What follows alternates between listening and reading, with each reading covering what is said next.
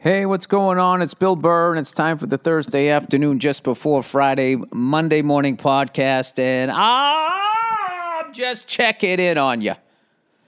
All right, just relax. Okay? Don't get all defensive. I'm just checking out, just trying to see how your week's going. You know why? Because I care. You know, I'm one of those people. This isn't just me pretending to care while I read advertising and make money off of the fact that you're listening. This is me actually caring, sharing, and caring.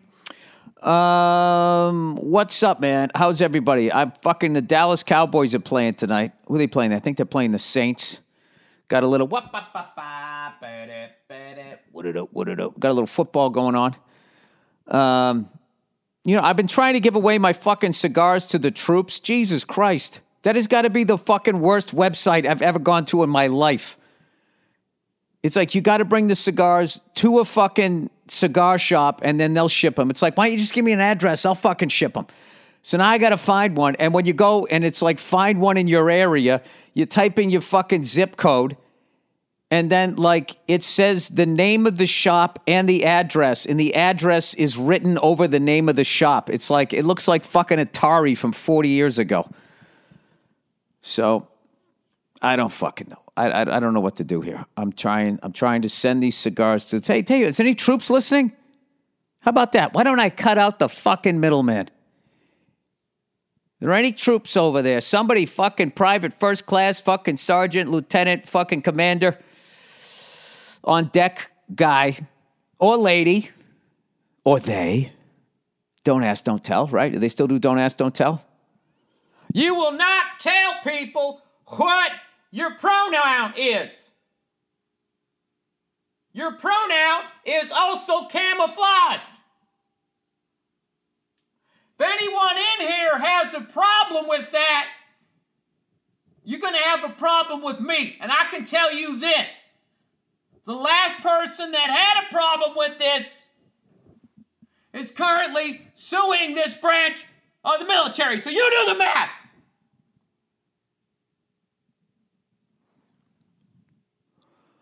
We're all brothers and sisters here.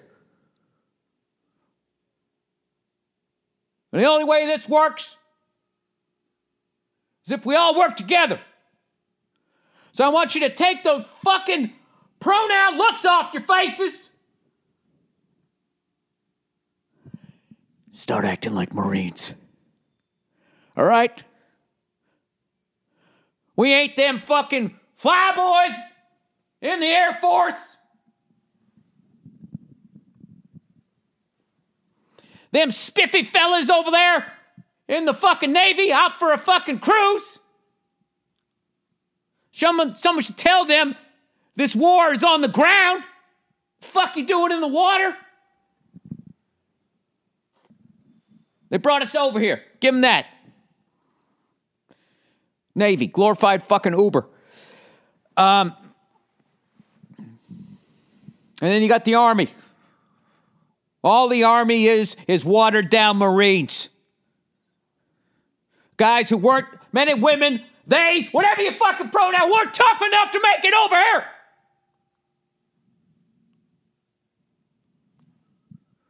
I want this looking like a campsite in the next five fucking minutes, or I swear to God, I will take these government issue boots and shove them straight up your fucking ass. I don't care what your sexual preference is. Sorry. Um, anyways, you like what I did there? I just pitted all the branches against the Marines. By shitting on all of them. There you go. There you go. Off we go. Okay. Um, yeah, somebody in the military. If you have, um, you got an address. I got some cigars. I'll fucking send in your way because I got to get my habit under control, uh, or I just can't have these fucking laying around, or else you know I'll smoke every goddamn day. I got the time, man. If you got the time, we got the beer, Miller beer. Um. Anyway, I took a. Uh, drum lesson the other day, and I was telling you about this band uh, that uh, Dave Elitch, my teacher, was telling me about quicksand. And uh, he does always does this thing like, you know, towards the end of the lesson, he'll play something, a song usually an odd time, and I got to figure out what time it's in. So he uh, played this song. I think I might have talked this, about this on Monday. I just want to give this band a shout out because it's a fucking killer band. It's a great album. Look up Quicksand. EMDR is the name of the song. And I was saying that to a friend of mine. He goes, he was like, uh, oh, EMDR, that's what I use for my post traumatic stress disorder. And I was like, what the fuck is that? So EMDR is eye movement desensitization and reprocessing therapy. It's a form of trauma based focused, oh, trauma focused cognitive behavioral, behavioral therapy linked to CBT, whatever the fuck that is, and specifically developed for reducing the power of traumatic memories. A trained therapist will guide you to think about a, tra- a trauma while moving your eyes back and forth from right to left. Sounds like Clockwork Orange. Over time, this will help your brain reprocess the memories so that they no longer cause as much pain. You can watch this on YouTube. How EMDR works. Look at this animation. I don't want to look at animation. I want to look at a fucking person doing it. Well, then I guess they'd have to be talking about their trauma. Um, what is EMDR treatment like? As in a typical cognitive behavioral therapy with EMDR treatment, you first you first you first establish a supportive relationship with your therapist through conversation. You may also learn some. Well, you guys go to a barbecue and fucking hang out, crush a couple of beers. All right, now do you want to tell me what happened to you when you were six? Um, all right, but check it out. It's a really fun song to play. Um, I was messing with it yesterday, and uh, all this I got to change the heads on my snare drum. I haven't done that forever. The bottom head fucking broke, so I'm gonna head over there. I'm gonna run over there today after lunch, having a little dad afternoon if you know what I mean. Having a good time. I shouldn't have said if you know what I mean. Now that sounds like I'm going to a titty bar. I'm literally going to a drum shop. That's it. and I'm excited because that's what I got. All right. And uh, you know what else I got? All my Christmas gifts are wrapped. They are bought and they are wrapped. It's literally a wrapped. I have so much fucking time. I'm actually taking care of the Christmas tree. I bought a little spritzer and I come in there, you know, I spritz the thing up, you know, now that we cut its fucking feet off. There's always such a sadness to a Christmas tree, I feel. You know, you got to get it decorated before you just have it standing there in the corner like it's in the fucking Blair Witch, you know? Then you got to get it decorated. Then you put the gifts around it, you know? But uh, I will say, though, Christmas is a huge letdown. After the gifts are open and it's just fucking over, you know that feeling? Three in the afternoon on Christmas Day? You know? And then you start thinking, like, oh, God, here comes another year. Fuck. But there's nothing better than Christmas Eve. Christmas Eve, or a few days before, that's the shit. You know, when even the corporations are letting you fucking chill out a little bit. I'm sorry to do this, but we just have uh, one last thing we have to wrap up before uh, you guys are off on your holidays, enjoying your families and your loved ones, which we hope you all have a happy and safe time with them this year. And, uh, but before you do, we're going to keep you away from them for as long as possible on a Saturday, not paying you overtime or double time. Uh, I know this is upsetting to some of you, but just know that uh, we will be recording Who is Here, and this will definitely uh, reflect favorably uh, on your next review uh, when we consider giving you a raise. Are there any questions? Yes, you there in the back. Was it a dream as a kid to be a cunt, or is this just naturally who you are? I'm sorry, I don't understand your question. Um, you know, I watched an old episode of uh, of uh, The Untouchables, and it was one about human trafficking. And this this guy, he had all of these these chicks that he turned out, turned them into whores, and uh, when Eliot Ness corners him, he sends them all down in the cellar. But this guy never shot a gun before. He never wanted to get his hands dirty. So they're trying to kill Eliot Ness. And of course, you're not killing Eliot Ness. He's killing you. So they fucking whack all his tough guys. And he runs down to the basement with, with all the chicks he turned into whores that fucking hate him. And uh, they knew we didn't have the balls to use the gun. And they fucking stomped him to death with their hooker heels. And then the gun went off. I don't know what happened. And then Walter Winchell comes on. I forget what he said. Something fucking. So the whores that were fucking whores ended up fucking him in the ass in the end, except they was clean. It's a great episode. And I watched another one. Leslie Nielsen was in it, and his hair is all brown. It's fucking amazing. Fucking amazing. They send him into San Quentin to be an informant to figure out who whacked this guy that was an informant. He doesn't want to do it. He's like, I ain't fucking doing it. Go fuck yourself. I'll do another six years. And then Eliot Ness is like, Where? Well, I visited your wife. And he's like, You son of a bitch. And I was like, Oh my God, did he fuck her? And he's he's going, you know, I don't, you know, it's my professional opinion that he's she's not gonna wait around that long for you. And then he goes, Oh, you dirty rat son of a bitch. All right, I'll do it. he fucking goes into the jail. Oh, it was great. Leslie Nielsen was fucking was a gangster in this. And then the other guys figured out that he was a fucking rat, and he figured out that they figured it out. So they, they were making a phony jailbreak, and this this dirty guard was supposed to whack him. Leslie was supposed to go third, and then he says to the last guy, you know, when they run into the wall, he goes, "Why don't you go now?" And he goes, "Well, because that's not the plan, and I'm calling the shots." He goes, "Oh yeah, I don't give a shit. You're calling the shots." I'm paraphrasing here. So he pushes the guy out there, and the guy immediately starts going, Don't shoot, don't shoot. the whole fucking thing ends. Eliot Ness fucking shoots the guard, and they do a great job of throwing this dummy off the wall. And then a voiceover actor just goes, ah! And he fucking lands. Fucking, it was amazing. Um, back into watching that. You know, I've watched all of season three, four, almost all of one. So I just have the rest of one and two to watch, and I've seen that whole series, and I cannot tell you how much uh, I enjoyed it. I actually saw one, uh, that same one with with the horse that killed the guy that turned him out. Uh, the the pimp's brother was the guy who ended up playing Darrin on Bewitched. Um, I don't know if any of you guys give a shit about this, but I do. So um, I went to the doctor, the hot doctor. My ticker's great, but my cholesterol was through the fucking roof. I mean, it's just like, yeah, it's Monday after Thanksgiving. You know, I had Thanksgiving, and then I had, you know, a, I drank three quarters of a fucking pint of eggnog, you know, over the weekend. I had Thanksgiving for breakfast on Friday, on Saturday, and then I had it on Sunday for, for breakfast and lunch you know, because I had my mother's voice in my head. Come on, you got to eat it up before it goes bad. Come on, sit down. There's nothing wrong with it. So I was just chowing the shit, and then I had a double serving of, of pumpkin pie with whipped cream. You couldn't even see the pie underneath it. Oh, I had a good time. I think I also had a couple of root beers. So like, hey, your cholesterol's like 170. It's like, all right, well, let's, what, you know, I said it is the Monday after. But anyway, my heart looks great. I, I'm going to come back. They're going to test me again in like a week. I'll be or a month. I'll be fine.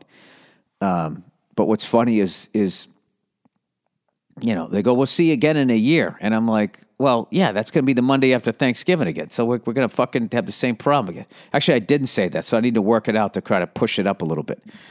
Um, but anyway, everything else looked great. I was a little lighter than I was last year but I've been a tub of shit for too fucking long. So I got on the elliptical today. And I'd always wondered, you know, if you did 10,000 steps, you know, when you get up to 9,999 steps, the, do you then get four zeros all the way across? And then the, the one for 10,000 is implied? Right? And you know what ends up happening is it just goes back to zero again. Had no idea. Had no idea. It was very exciting, like turning the odometer over. So, yeah, I've w- walked late night walks. I did three five mile walks. Been doing the elliptical. I've been eating perfect as much as I can, and I'm just fucking finally getting this weight off because I've been on the goddamn road. Um, speaking of which, I got San Diego on December 10th. And then I got uh, Indianapolis, I think the week after that. And you know what I'm doing today? I'm doing the James Corden show, which I've never done. Very excited about that. And this is officially my last F is for Family press. This is it.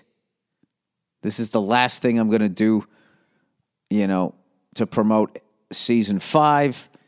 And it's like, holy shit, it's officially over. Uh, what a run. What a run. Speaking of what a run, um, that I never mentioned this. The Patrice O'Neal Comedy Benefit at the New York City Center in New York City is going to be on January 18th. Tickets are on sale at newyorkcitycenter.org. Listen to this lineup. We got Pete Davidson, Chris DiStefano. What? That's not how you spell it. Destino? No, Chris De, DeStefano. What the fuck they write there? Mateo Lane, Sherrod Small, Cipha Sounds, Mike Vecchione, Rich Voss, from the Impractical Jokers, Sal Vulcano, yours truly, and Yamaneika Saunders. There's something for everybody there. We got star of SNL and, and movies, Pete Davidson, Practical Jokers, Rich Voss, Opie and Anthony Legend, Sherrod Small, myself.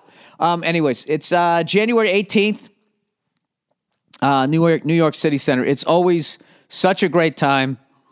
And um, I'm just so happy that we're back doing it after uh, not being able to do it last year. And everybody who buys tickets, I cannot begin to tell you what it means to Patrice's mom and how much you guys help her out. And the comedy community gets to do what Patrice was doing when he was alive, which is take care of his mother.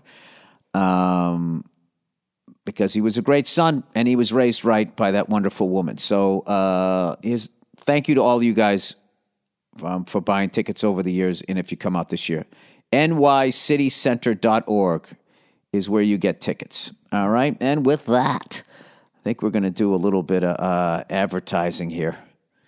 Simply safe, ladies and gentlemen. You know, if you've ever wanted to make your home feel safer, there's no better time than now. I wonder if this was a super right wing. You know, I want to listen to like a, an NRA podcast and just hear how this. You ever want to make your home feel safer? Get his and her AR-15s. um, this week, my friends at SimpliSafe are giving my listeners early access to all their holiday deals 40% off their award winning home security. I love SimpliSafe because it has everything you need to make your home safe indoor, outdoor cameras, comprehensive sensors, all monitored around the clock by trained professionals who send help the instant you need it. Uh, SimpliSafe was named. You know what? Yeah, but I mean, if they can't get there soon enough, maybe that's when you pull out the AR 15.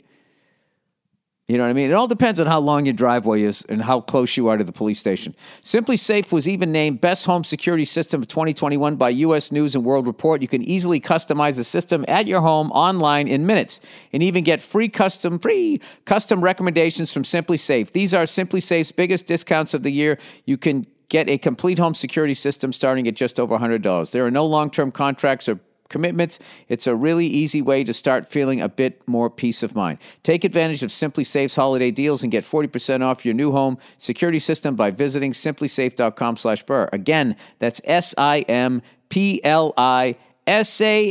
dot com slash burr for 40% off your entire system.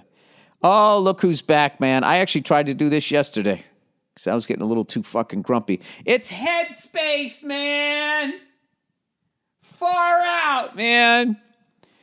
Oh, wouldn't it be great if there were a pocket size guide that helped you sleep focused act B?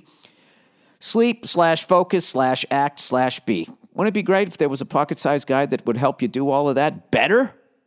Well, guess what? There is. And if you have 10 minutes, Headspace can change your life. Next, please mention all the talking points below. Well, obviously, you wrote it, I'll read it.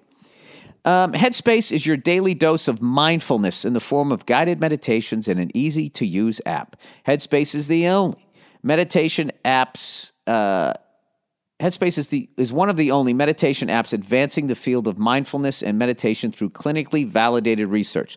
So, whatever the situation is, Headspace really can help you feel better. Overwhelmed? Headspace has a three minute SOS meditation for you. Fuck, I need that. I got to do that.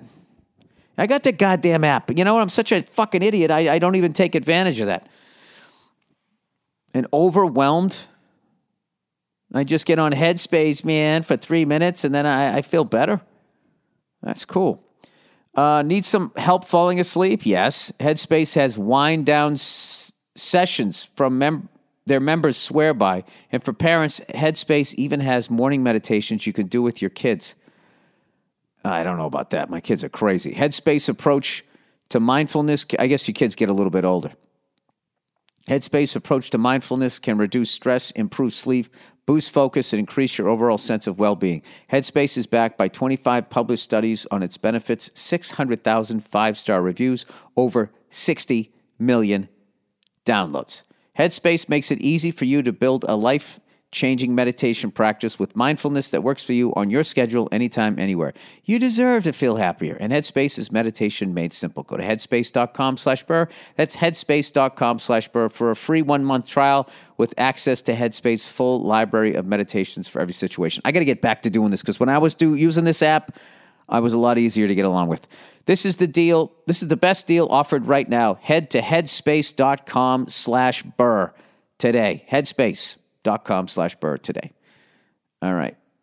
Um, let's talk guns, man. Do you like them? Do you need them? Do you want them? Do you fuck them? Um, let me see something right here. I just my fucking thing is I don't care who's coming through the door. My ears ring so fucking much. Like I can't imagine shooting a fucking gun without earplugs in. There's got to be something else. Gun protection. All gun alternative. Come on, give me a crossbow. 10 best non lethal self defense weapons. Let's see what we got here. All right. Okay, that seemingly frightening statistic might wait. According to the United States Department of Justice, there are nearly 5,000 home burglaries per day that take place on American soil, many of which occur when the occupants occupants are home.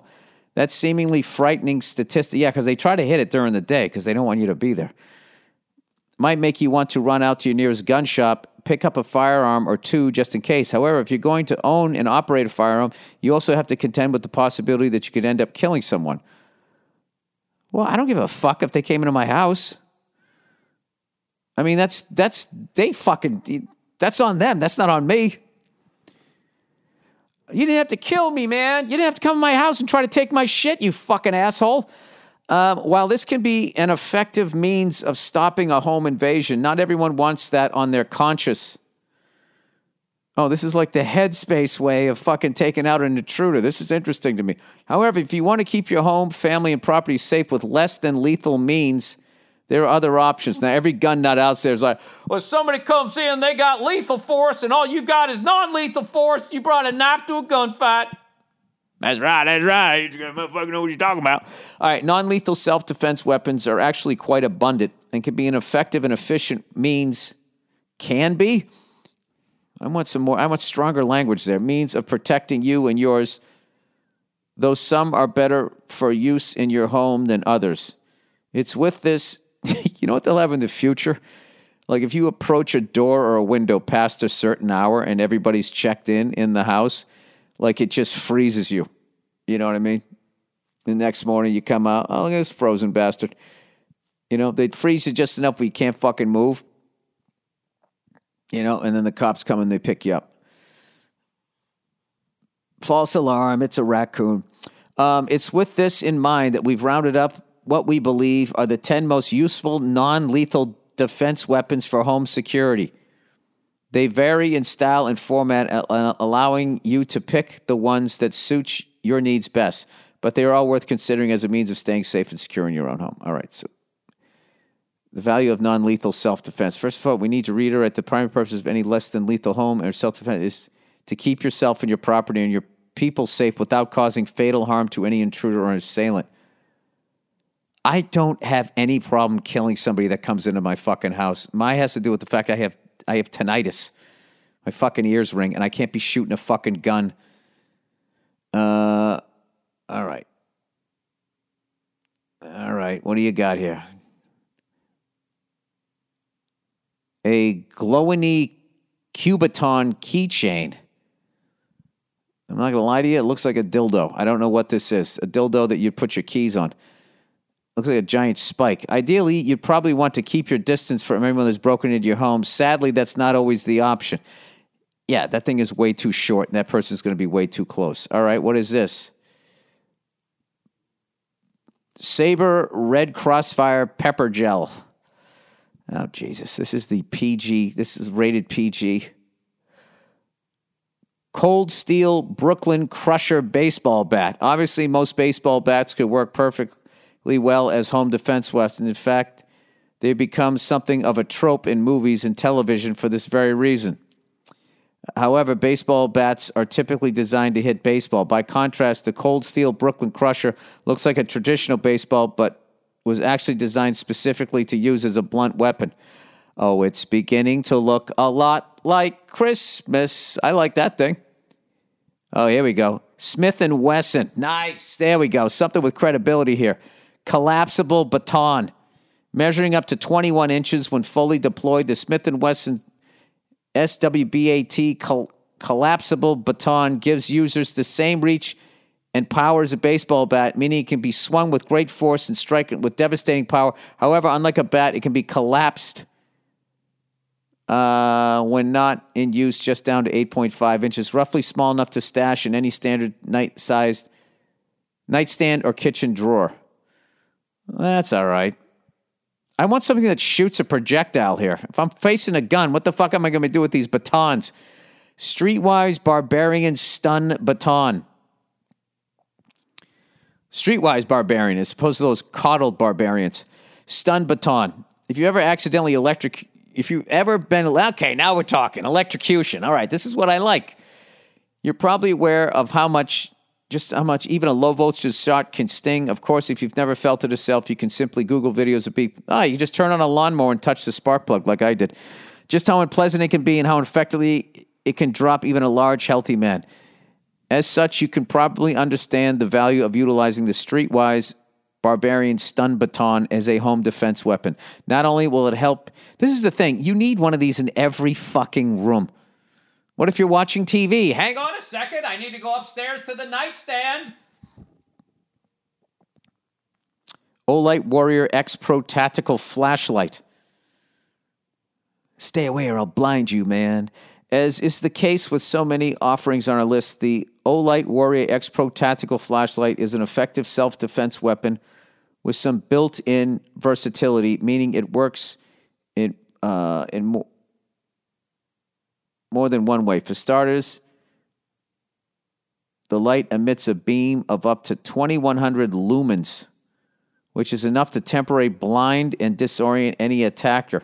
It's so bright, in fact, that it may be useful even in the case that an attacker is wearing sunglasses.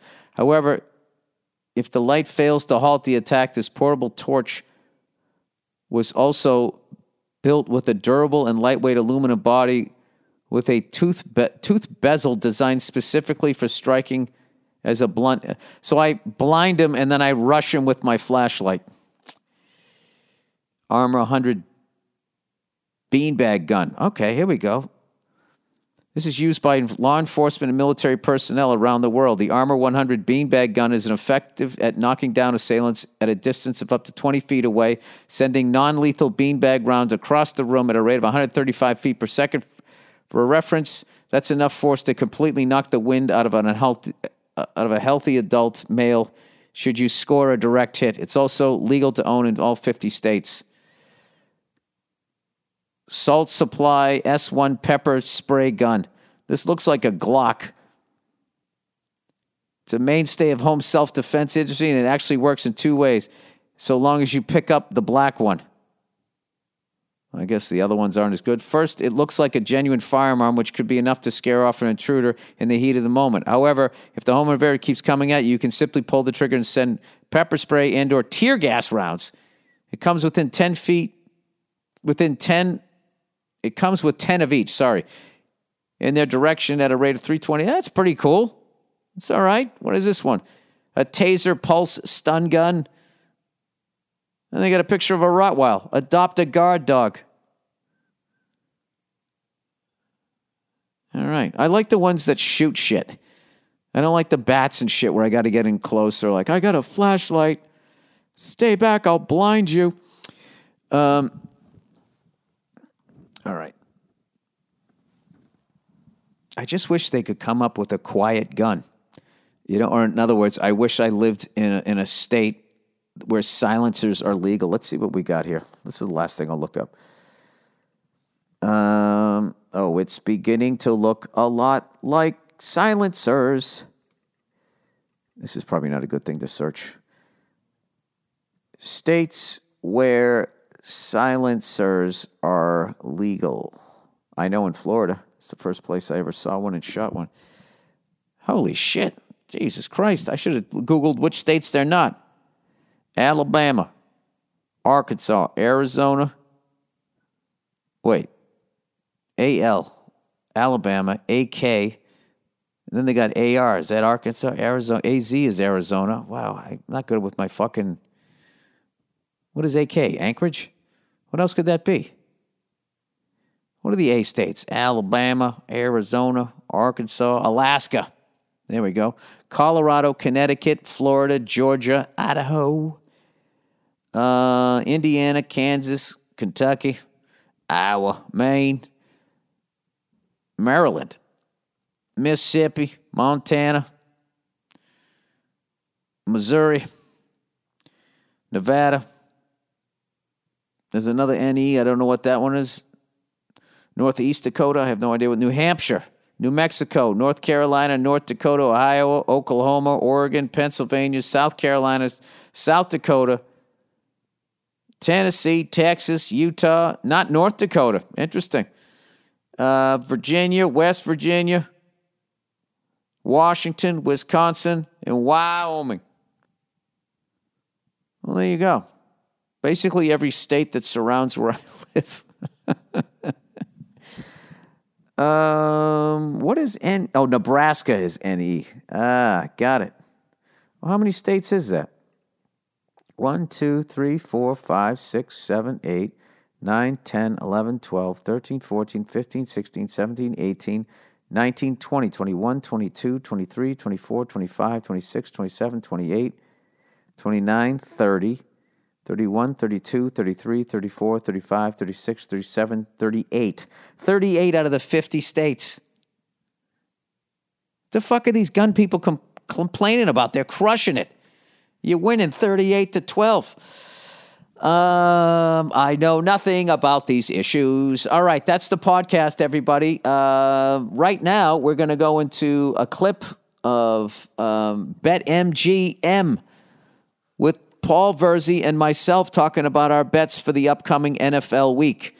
Um, please enjoy the chatter of two meathead sports fans. All right, everybody, what's up, and welcome back to our NFL Week 13 preview, sponsored by MGM. Guys, we are back for Week 13, Anything Better preview. As you know, we've teamed up with BetMGM. Uh, all the best lines, most reliable lines. Uh, we are doing our picks with them. We are loving it. We have special offers for our listeners each week. If you haven't signed up, just go to the app, get the Bet MGM app, use bonus code BURR, that's B U R R, get $200 free after placing your first $10 bet. Okay. That's $200 free after your first bet. Here's how it works you download the Bet MGM app, you sign up using bonus code BURR, B U R R, place your first $10 money line bet on NFL, any NFL football game. You receive $200 in free bets immediately after placing your bet, regardless of the income. Just make sure you use The bonus outcome, not the income. Outcome. sorry, the, the regardless of the outcome of the game. Just make sure you use bonus code BURR when you sign up. All right, guys, here's how it works. Um, I'm gonna fucking throw this thing during this, but we finished we finished week 12 and no gain for either of us. Bill and I both went two and two, leaving Bill with a three and a half game lead at 26, one and one. And I am 23 and 25. Uh, I was happy about the fucking Lions giving me, I was happy about the Lions hanging on by one point. And then, of course, the teams I thought would do good. But, dude, the Pittsburgh Steelers got it handed to them bad. Yeah, I mean, we were both that- off. I was mad at you. I wanted that. You saved me from going one and three. dude. I mean, that game was over before it started. Yeah, I don't know. It's, this week is hard. I don't know who anybody is. There's a lot of big spreads. A lot of big fucking spreads this week. A lot of eight and a half, seven and a half, ten, nine. I don't know. I don't know. We'll see. This feels like a fucking one in three week to me. Who goes first? Uh, I go first this week, dude. All I got a nightclub over here. This is this is really comical, actually. I mean, do you see this? What's going Yeah. on? here? Your light keeps going on and off. I like that one. I like that's Disco Paul. Ah, dude, uh, I'll figure it out. What are you gonna do? It's what happens when you don't have. All right, here are our spreads. Here, dude. I don't like nothing this week, which is bad. I don't either. So it's, it's fine. The tough week. All right, dude. I am looking. The first game that I did take a look at, man. I don't know if Pittsburgh's going to bounce back. I don't think I'm going to mess with Pittsburgh anymore, dude. Um,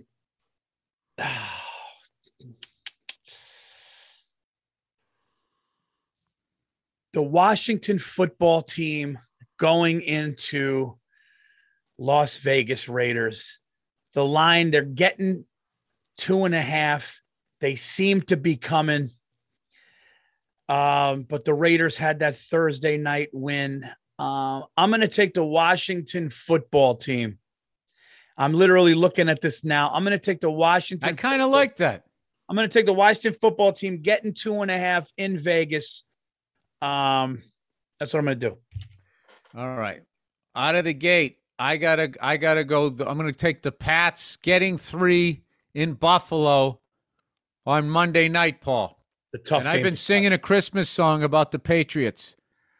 Oh, it's beginning to look a lot like 2001. Who is this Mac Jones? And our coach is Billy B, and he's working on the D, and all the Colts fans are gonna cry. I'm singing that until don't. I just sang that on the Mac, Pat McAfee show. Um, Patriots plus three in Buffalo. I think um, we have the defense that Bill Belichick needs to frustrate a young talent like uh, Jared Goff. The fuck's his name? Who do they got out there again? Josh Not Allen. Justin. Huh? Justin Long? Who do they Josh have? Allen. Josh Allen. Justin Long. What's his face? Buffalo. I don't even understand what they are, dude. Like they had really no significant injuries. They they were covering double digit spreads, and then all of a sudden they were like, "Hey, wouldn't it be fun if we just sucked for a few weeks and like lost to Jacksonville and let the Patriots get back in it?" I don't know what they're doing. This is a do or die game for the Buffalo Bills, and you know what, Paul? I don't think they got it in them. I don't. Until the Buffalo Bills show me that they can fucking win games like this. There's going to be a whole bunch of tables broken with no championship flags. And That's listen, calling. Yeah, and I, I got to say something here, man. And I, I, I- I mean this. You, your instincts lately, Bill. I'm gonna tell you something, man. Guys, Bill Burr. I know we're comedians, but what Bill Burr is doing right now is is fucking picking against the spread four games. He's over the fucking 500 mark, and his instincts are good. And I'm not gonna lie, it's scaring me. Okay, it's scaring me because You're he's jinxing me, and it's going to go off the No. rails the last five weeks. No, no, because I've been texting you this. I'm not jinxing you. You know I'm not trying to do that shit. You're Paul, seeing we're the both game playing good. with fire, man. We're both playing with fire. You, you, hang, you know, you go back to the room, and we're still sitting there at the fucking blackjack table. I don't know. believe me. The competitor in me wants you to not start seeing the games as good as you're seeing them. But right now, you're seeing clear, Bill. You got new windshield wipers. There's no, there's no smudge. there's no smudge in your windshield. know, dude. I went 0 and 4 two weeks ago. So let's let's fucking All take right. that down a little. We'll see. Right. We'll see what I- happens. I don't know. It's a good analogy though. No smudge, no squinting. Um, You, you know what, Paul? That was a good analogy. I should have given it up. My apology. Go ahead. I don't need it. I don't know. You brought it up again. I kind of felt like, you know, I mean, maybe it doesn't have to do with me. Maybe it's something else going on in your personal life, but you needed to be acknowledged, and I'm doing that. I'm going to take the New York Football Giants, and here's why. Listen, listen. I know I do it a lot. Here, just hear me out for a sec. Bill, you take the Pats too. I know, the but they're deal. playing. I didn't take them at the beginning of the year. The Paul, Giants. you are- bet. Look into your heart. You're betting with your heart here. Look into your heart, and she's calling for you. Um, oh, I was thinking Miller's Crossing. oh, John no. Turturro. Look into your heart. Uh, the Giants are coming off of a win. They're coming off of a win going to Miami. I don't know who Miami is. I don't know who the- Miami doesn't know who the fuck they are. That's why they're dangerous. Fucking bastards. Uh, but but the Giants are getting four points. That's more than a field goal. So I'm I'm saying if we lose the game, it could be a heartbreaking field goal situation. Our defensive backs are playing really well. By the way, Xavier McKinney, Xavier McKinney, cornerback of the New York Football Giants, vote him into the fucking All Star game because he's an animal. Pro Bowl. I'm taking. I'm t- uh, yeah. Pro, Pro Bowl. Come on. Um, I'm taking the New York Football Giants, getting four in Miami. All right, here we go. Paul, you know, a few months back, we went head to head the Seattle Seahawks versus the San Francisco 49ers. And those Seattle Seahawks, when they were a little more he- healthier, they went into Levi Stadium and they beat the San Francisco 49ers. So this is the second time they're playing. And I want to take Seattle, but I just don't see them beating the 49ers twice this year, even though it's on the fucking road. It's a three and a half point spread. I think Russell Wilson's finger is still bugging him, so he can't be the devastating talent that he is. I think Jimmy Garoppolo goes in, keeps Fuck. playing the way he's playing, and he fucking he sneaks out a win. Sneaks out a win. Oh fuck! I want. I I, really like San Francisco. They're a good pick. Ah shit. You like that game? All right. Oh god. Should I do this? Should I fucking do this? I'm gonna do it. Who do I Oh, have? you're so a far? cornered animal. You're down three and a half games, man. You got to make a fucking move here. I uh You have a four and zero week coming. I'm calling that. Paul Verzi. I already like that Washington pick. We got six weeks left, and I got to gain some ground here. I have the Giants and I have Washington. I am gonna do something because I believe in a coach, and the coach I believe in, everybody, is I believe that a coach that's never had a losing record in Mike Tomlin is going to go home after being embarrassed in Cincinnati. It falls into my theory. A good team, a better than 500 team coming home. They got a prideful coach. They got a good, rich franchise history. They're playing a division rival and they're getting four and a half points in Pittsburgh Oh, you got my theory in there too. after getting handed their after Joe Burrow took their hearts out and showed them it. I am taking the Pittsburgh Steelers to bounce back and show that they will not be manhandled or bullied like that. And they come home getting four and a half points against the Ravens. Who, by the Love way, it. real quick, as I, good, I love that whole thought process. The whole Yeah. fucking reason behind that, Paul. That's how you gamble. But here's the thing. As as much as by the way, we want to apologize to everybody. I'm not apologize to everybody, but we were so fucking close. On the- the, Sunday night special. Baker Mayfield threw the pick in the guy's hands. He did this bobble thing. It hit the ground. Everything else hit. All of the things hit. But Lamar Jackson throws four picks in the game. They still got lucky enough to win the game. But Lamar Jackson, a stat that I recently heard, Lamar Jackson has four games this year with multiple double uh, with multiple interceptions in the game. So that makes the Ravens a little bit, it means he's playing a little bit reckless. He said he needs to play better. Pittsburgh's going to jump all over it. There you go. I said, I've said my piece. Go ahead, Bill. But you don't think because he played reckless last week that he, reels it in? That's a tough one. I like that pick though. Uh, I'm going to take the Dallas Cowboys minus four and a half going into New Orleans. I just don't feel like they don't have a fucking quarterback. Um, I don't know. I know the Cowboys are fucking erratic. I know they're on the road, but I think they have enough talent to get in there. And uh, I don't know. I don't know shit about either one of those teams. I just know Jameis Winston is out. Drew Brees retired. It's a weird year for them. I like, you know what it is, dude? I like their coach better than the Cowboys coach, but I don't think he has the weapons he needs to uh, get it done. Although I got to tell you, the Cowboys coach, he has a look on his face like he already lost every time they cut to him. Dude, he looks like he's going to be just sitting at an auto body shop in five years as like the friend of the owner reading the paper all day. I know. I mean, he has to do something about his look. you know what he needs, Paul? He needs Manscaped. hey, get him the 5.0. Um, Yeah. I already hate that pick, but I, I'm going with the Cowboys minus four and a half. Go ahead. These are the weirdest picks I felt all year. I'm going to take the Indianapolis Colts laying eight and a half to beat the shit out of the Texans. They just lost. They just lost a heartbreaker. They fought really hard against the Buccaneers. Yeah. It looked like they could have beaten the Bucks. Um, they got Jonathan Taylor at running back. What's his name? Carson Wentz is playing well. Carson Wentz scores points. Carson Wentz is playing well. He scores points and he's not injured. Knock on wood. The Houston Texans, I know they're having a decent thing with this Tyrod Taylor, but I don't buy it. They stink. I like the Colts to should win that game by 10. I'm I taking don't buy it. They stink. Fuck them. I'm taking the Indianapolis Colts as my last pick, uh, having to win by nine or more. I like it. So I'm going 4 and 0 or 0 and 4. I feel it. One of the two. I feel one and three. All right, Paul. I got two games I'm looking at here, and I cannot make up my mind You feel 1 and 3 about me? about me. Oh, I was like, fuck, Bill's seeing things clear. Don't say that. No, I uh the Chiefs versus Denver, nine and a half. That's in Denver, right, Andrew?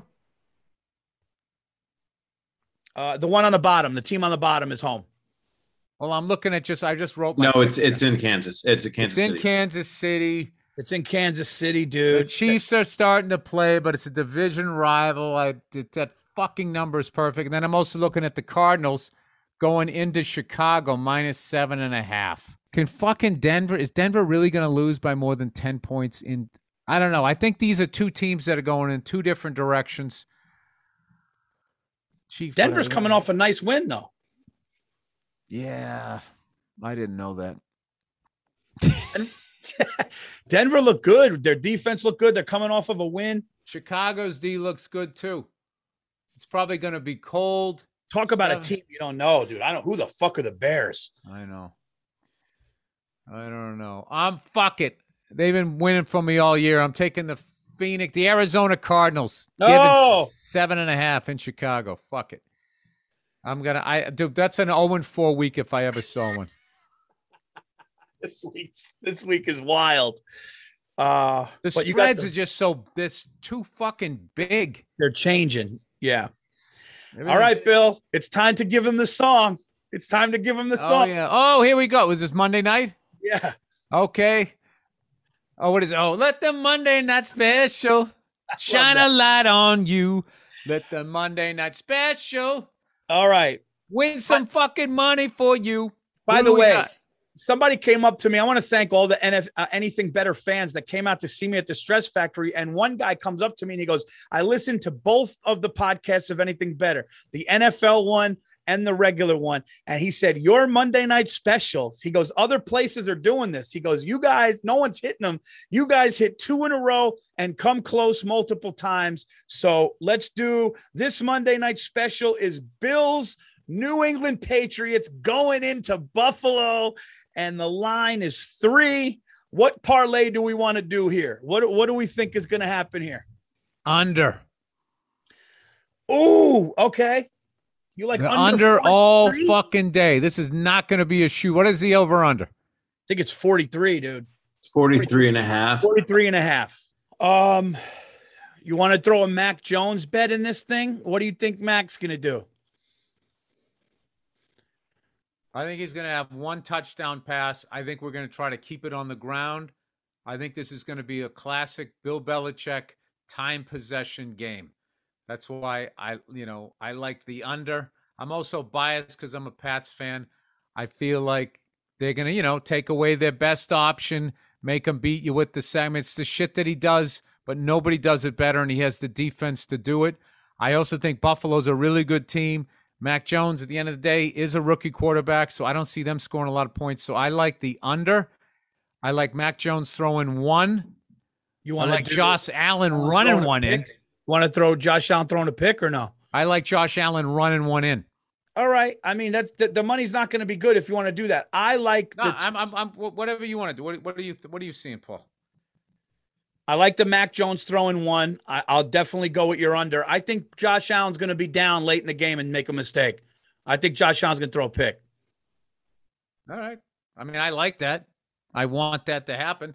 because I think your your defense is going to have him having to play catch up, and then he's going to he's a big kid. He throws. He's a slinger. I think he's going to throw one deep. One of your safeties going to pick it off towards the end of the game, maybe late in the fourth quarter, and it's a wrap. That's just my thought. I'll go with that. I don't see that, but I'll go with it. Oh boy. All right. But the one that I'm on the fence with is the under, so we'll call it even, and we hope for the best. Yeah, no, this is going to be, yeah, it's going to be Belichick just doing what he does. He has. Oh, Bill's got Bill. He Bill has is- the team to do what he wants. He's just doing it now. He's doing that like 2001. We used to win games 20 to 17. Oh, I I don't like this, Andrew. Burr is seeing football real good right now. I could see it. I could see it. Uh, all right, guys, that is the that's the Monday night special. So there's no confusion. Mac Jones throws one. Josh Allen gives one away, and the under 43 and a half for the game for your what, Bill? For the what? For the Monday night special All right. to win There go. some money for you. All right, guys, that is it for this week's NFL uh, preview show. And remember, guys, please go to the best, most reliable source for all your betting lines. That is BetMGM. Make all your picks there. There's going to be special offers for our listeners. If you haven't signed up yet, it's very simple. Go to BetMGM, use bonus code BURR, that's B U R R, and you'll get $200 free after placing your first $10 bet. So all you got to do, download the BetMGM app, sign up using uh, bonus code BURR. Couldn't be easier. B U R R. Place your first $10 money line bet on NFL game. You'll receive $200 in bets immediately after uh, placing your bet, regardless of the outcome of the game, guys. They're giving you money. Have fun. Enjoy it. Join us. People are loving it. Make sure you use bonus code uh, BURR. And uh, when you sign up and have a good time with us, we will be back next week for more NFL football. Action. All right, that wraps up the Bet uh, MGM uh, segment of the podcast. Uh, please enjoy the music picked out by the wonderful Andrew Themelis, and afterward, uh, you'll listen to a bonus episode, a greatest hits episode of the Thursday afternoon, just before Friday, Monday morning podcast from um, a Thursday. I don't know, sometime in the past, man. All right, have a great weekend, you cunts. I'll talk to you later.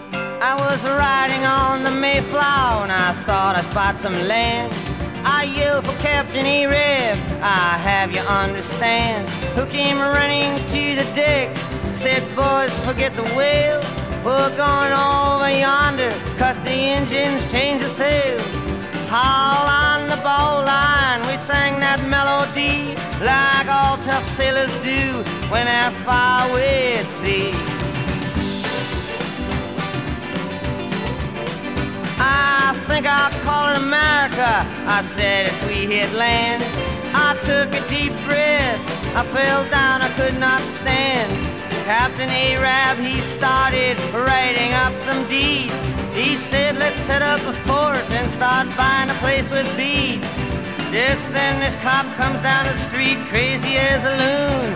He throws us all in jail for carrying harpoons. Hey, what's going on? It's Bill and it's the Monday Morning Podcast for Monday, uh, December 2nd, 2013. When the mood hits your eye like a big pizza pie, that's a morning. when a man and a guy have rigatoni on the sly. That's amore. Hey, that ain't how that fucking song goes. One man is not supposed to lay down with another man. How dare you say that so close to the Vatican? Ciao, bella. Grazie, prego, sì, perfetto. Come se go, come se dice go fuck yourself. Hey, this is Bill Burr. I'm, on, I'm over here in uh, Rome, Italy. And um, once again, my fucking mixer. For some reason, it doesn't work over here. And what I'm starting to think is that, mm, you know, when I was in Australia, I just plugged it right into the wall, and that was the end of that. It had no, uh, no, I was going to say surcharge, no circuit breaker. It didn't have, it wasn't hurricane ready, basically, and it got blown over. But this time I actually got the little adapter or the converter or whatever the fuck it is, adapter, I guess, and it still isn't working. So here I am. Here I sit, trying to hold my hand steady as I talk directly into my recorder. Um, all right. I don't know what the levels are like. I don't have a mixer. It's going to be a fucking clusterfuck. So there you go. All right. By the way, somebody sent me some stupid tweet going, you know, Bill, when you don't care, we don't care. Just always remember that. Like, I don't even know what the fuck that means, but what do you mean we don't care? What is the we in that statement? Huh? What, you and all the voices in your fucking head? Stop acting like you're running a union, all right? If you don't like my fucking podcast, believe me. There's plenty of other selections here on the All Things Comedy Network. Oh, he slips in a plug. Yes, listen to the echo of this fucking room here. Um, yeah, so I'm in Rome, Italy, and um, it has totally lived up to the hype. It's been absolutely freaking amazing over here. I got pizza coming out of my fucking ears. I had the worst heartburn last night. I, I ate two pizzas yesterday, like both within like two hours. Like that's how good the pizza is over here. And like a fucking camel drinking water, I know that eventually I'm not going to be here at the source of the greatest pizza on the fucking planet. And then I'm going to go out to Los Angeles, arguably the anti source of the greatest pizza on the planet. So I'm trying to stock up all of those memories. And um, yeah, the food has just been outstanding here. But, you know, just like any place, there's always people living off the legend. So you really have to, you know, you got to ask around, is what I did. And when you ask where's a good place to get pizza, you don't do it standing outside the fucking Coliseum or down there at the Vatican or the Leaning Tower of fucking Pisa. Right? You don't, because you're just going to run into some guy from fucking Detroit. And what you want to do is go up to some Italian dude and find out where the fuck he eats. That's basically what we have been doing, and um, it's been absolutely, uh, it's been amazing. It's been amazing. So, if you're listening to this thing and you always wanted to come to Italy, how about the next time the ghost of Steve Jobs comes out with a new phone, or some other douchebags make another phone? Why don't you say, "Fuck that phone"? My phone still works. I don't need that phone. I can still text, I can still talk. I will save the money I'm going to spend on that fucking $300 hunk of shit that's not going to be worth anything in four months when the next one comes out. Um, and just save up for a plane ticket and get your ass over here. Fucking stay in a cardboard box. Do whatever you got to do. I wish I didn't wait till I was 45 to come over here, but still, it's been uh, it's been awesome. But um, it ain't that bad. All you have to do is just get your ass over here. Um, I brought the lovely Nia with me, and um, one of my goals in life is I always wanted to fly, you know, first class, where you know you go up those those the staircases. You know, when they have like the hump, the front of the plane. So I used a bunch of miles, and I made sure that we were flying business class. And uh, when we were flying Air France, and when we got to the airport, it was one of those fucking double decker planes, the A300. And uh, and I'm sitting there looking at my ticket, and it said I was like, we were in 63A and B. And I was like, you got to be fucking kidding me. I thought we were in business class. I used all these miles, you know, and I'm flipping the fuck out and everything. It turns out we were in business class. We were just in business class upstairs. So they already went through 1 through 60 downstairs. So we were like row 3 upstairs and it was uh, they had two jetways. We come walking down, they're like, "No, sir, you're on the upper upper deck." So I'm fucking psyched. So we come in there and we're upstairs on an airplane. You know what? It looked just like downstairs. just looked like a fucking plane, but it was still cool. And we went up there, and I'm going, oh man, look at those nice business class seats. They can fold down. I can lay down. This is going to be great. Watching all the movies and everything. And then all of a sudden, there was this fucking ungodly, goddamn, fucking smell. You know, New York City body odor, stinking fucking smell. Upstairs in business class on an international fucking plane. I'm like, what the fuck is that smell? Right? Two words Air France. All right? The key word is not air there. It's certainly not fresh air. Air France. This fucking French dude, okay? Now, I'm not coming down on all the Frenchies here, but I discovered where the stereotype came from in this one passenger. All right? I now understand Pepe Le Pew. Good fucking Lord with his fucking tight ass goddamn shirt. This guy, I swear to God, arms at his side, he looked like a guy wearing a shirt that didn't fit. Okay? Sticking his fucking suitcase up into the overhead compartment. It was like you were in the back of a cab in New York City in July with no fucking air conditioning. I couldn't I couldn't fucking believe it. I couldn't believe it. And he kept forgetting shit and going back up. And every time that, that stink was starting to go away, um, he'd have to reach up and get something. So, of course, you know me. I am by no means master of my emotions. So I'm looking over at the lovely Nia, who's just taking it in stride. Granted, she also has the window seat. I have the aisle, so I'm right next to fucking Stinky LePew over there. And I'm like, do you fucking believe this? You fucking place, fucking spend all this fucking money fucking fuck, fucking business class, fucking fuck, fuck, fuck. And she's just like, it's okay. He'll get his comb or whatever, and he'll sit down. And that's what happened. He sat down, and eventually that fucking smell went away. But Jesus Christ, it's fucking unreal, man.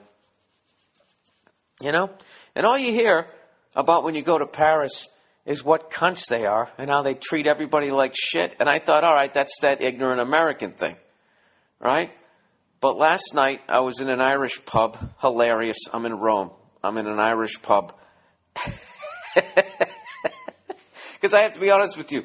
Like, I love Italian food, but you can't fucking. I realize you, if you eat it four days in a fucking row, all right? I got octopus come out my fucking ears over here.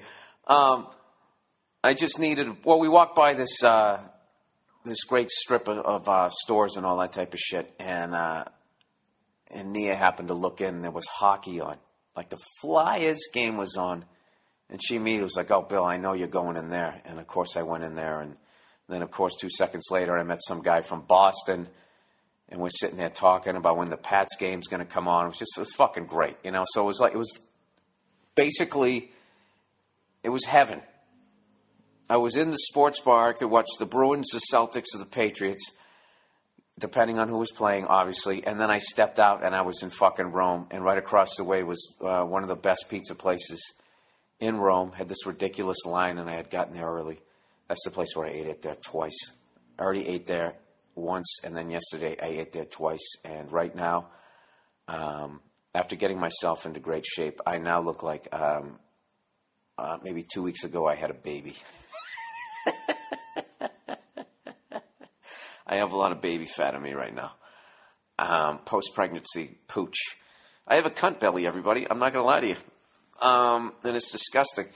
And right next door was this gelato place. So I was eating pizza, and then I was going and getting gelato, and then I was coming in and I was drinking fucking uh, Macallan.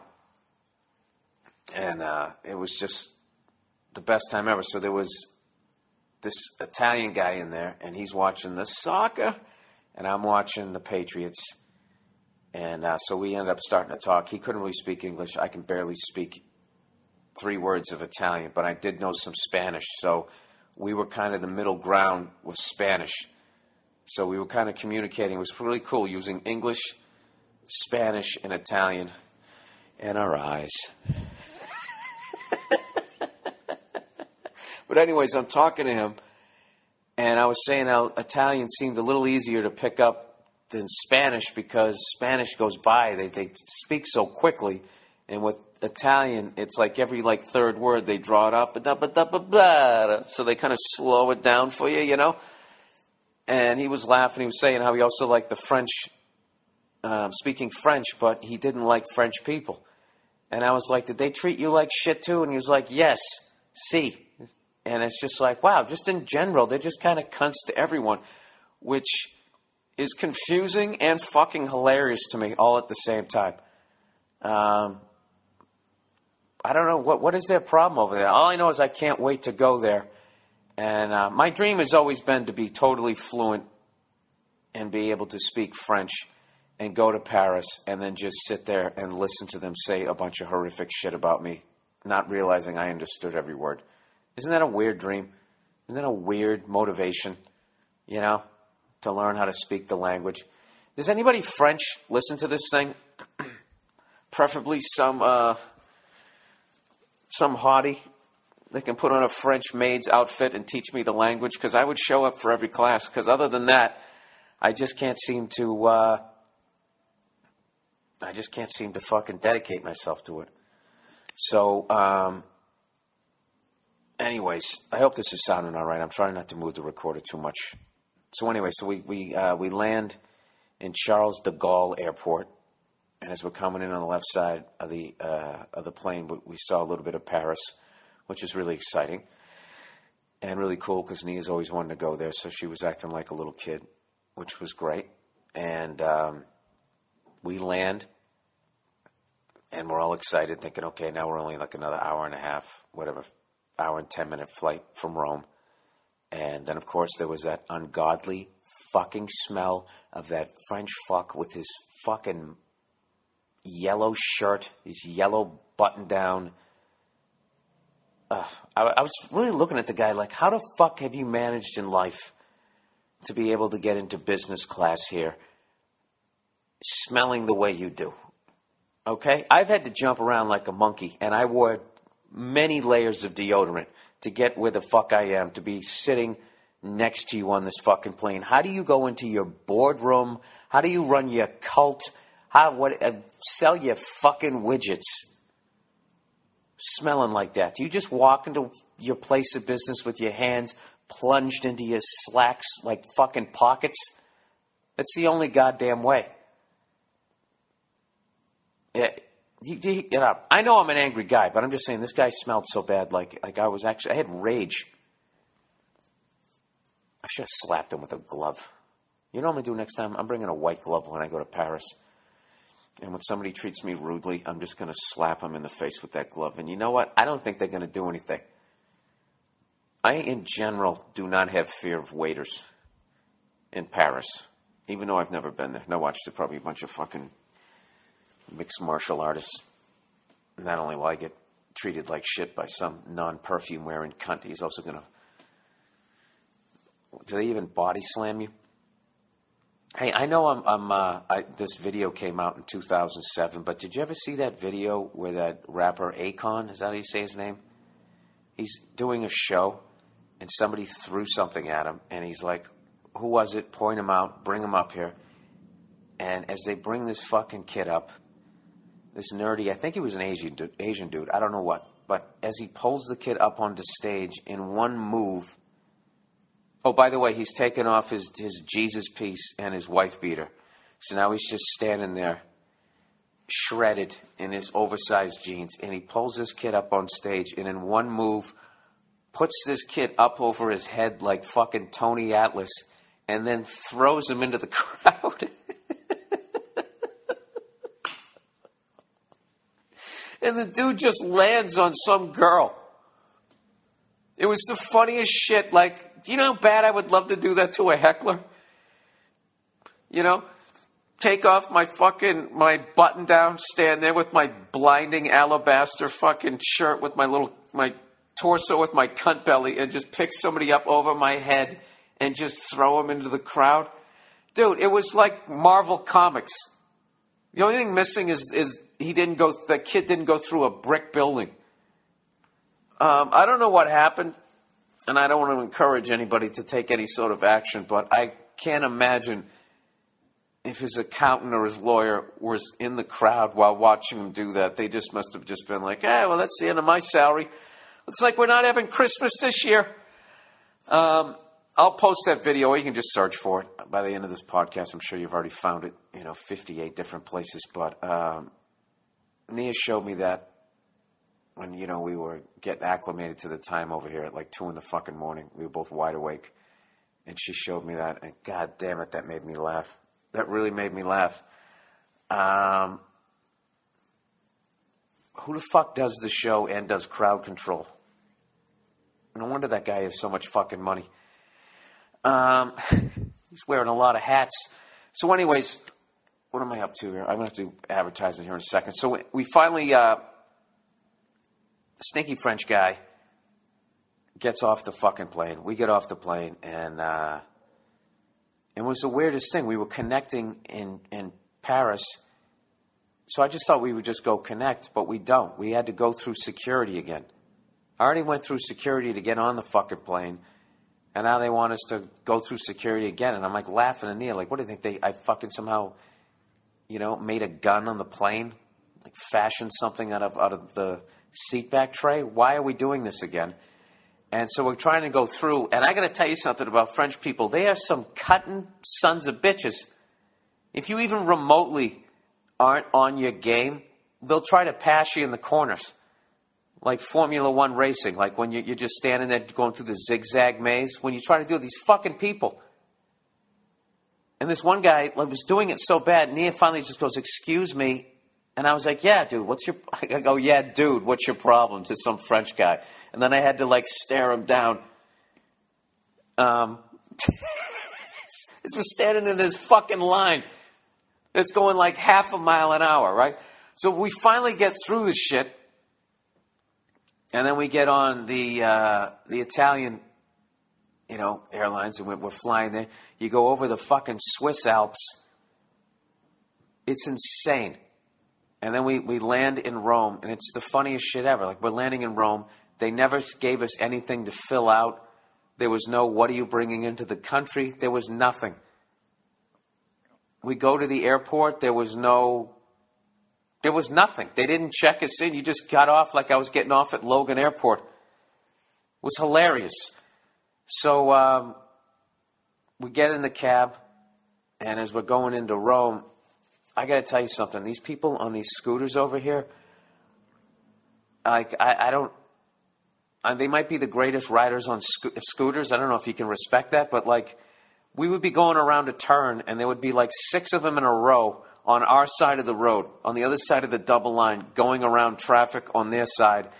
And my driver never slowed down, and the guys on the scooter never slowed down. And at the last second, they would pinch in to the double line as we went flying by him without a care in the world, like centipede is what the video is like, like a video game. And uh, I've kind of noticed that over here. These fucking drivers are amazing. It's like the way people drive in Boston, like that level of aggressiveness, except I've yet to see an accident. And uh, it even says in the little touristy book that if you're standing in the crosswalk, if you want to get across, you have to make the first move because they don't slow down. so it's yet another reason why I'm, I'm having the uh, the time of my life over here, and uh, and then this Irish pub has just been this oasis. Like I just go and I I saw the Spanish stairs.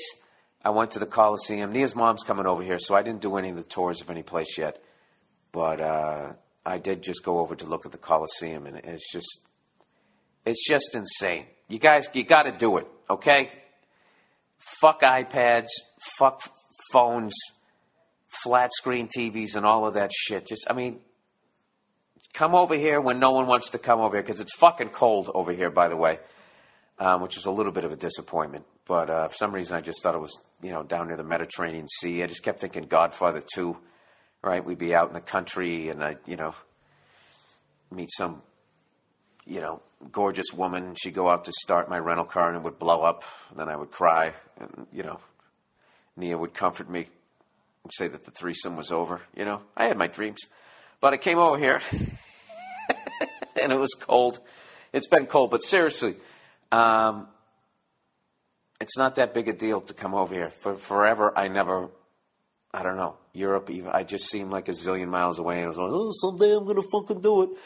Um, if you're not married, you don't have any fucking kids, there's nothing stopping you other than buying those stupid things down at the fucking eye store. Um, and with that, let's uh, let's try to make some money with some advertising. Uh, the Man Grate, everybody. It's that time of year again. Um, this holiday season, think the Man Grate. What is the Man Grate, you may ask? They are 100% made in America cast iron grilling grates that are revolutionizing the way people grill. Named one of 2012's best grilling accessories by Men's Health magazine, Man Grates are the perfect gift this holiday season. Click on the Man Grate, Man Grate banner. Uh, son of a gun, I was killing it. Click on the Man Grate banner, BillBurr.com, at BillBurr.com. That's what it should have said for their 1999 holiday special. Remember, each Monday morning podcast order comes with a heavy duty grilling brush. Again, that's the Man Grate Grilling Enhancement System. Order today at BillBurr.com. Ah, that was all right. What was that? Two? Two over? Okay.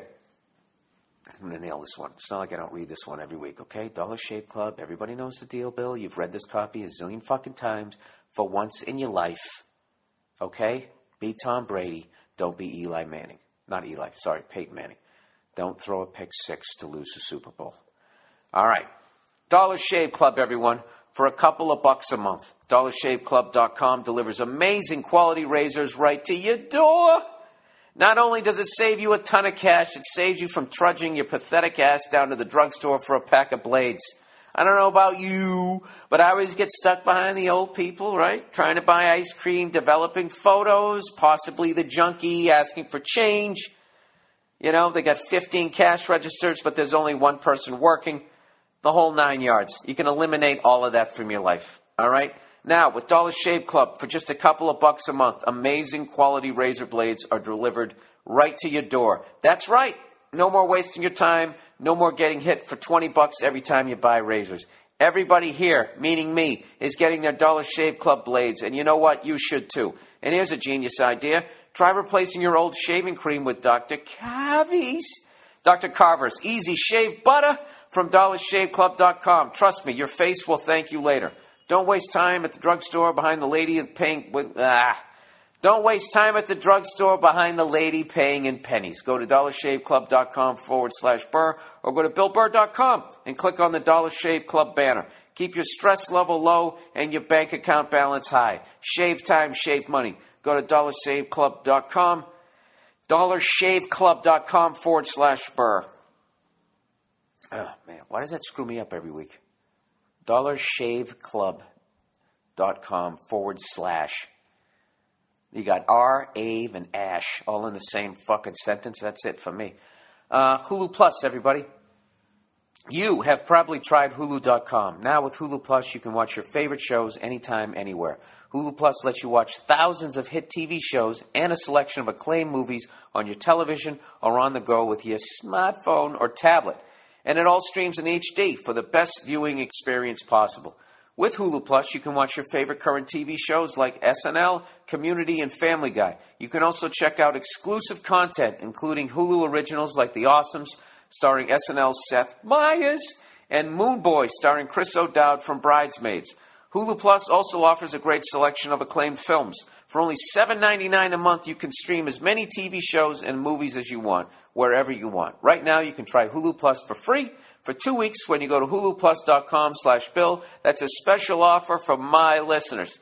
Make sure you use huluplus.com slash bill so you can get the extended free trial and they know that we sent you. Go to huluplus.com slash bill now or click the Hulu Plus banner on the podcast page at billburr.com. All right, that was a perfect fucking read. Go fuck yourselves. All right, back to the podcast. Finally, it finally happened. Um, so, anyways, Nia's mom is here. So today we're actually going to go over to the Vatican. Uh, and you know it's fucking hilarious. Like the other day, Nia's going like, "All right, the Pope's coming out and is going to give mass at noon." And I'm telling you, like, I look out my window and I can see the wall.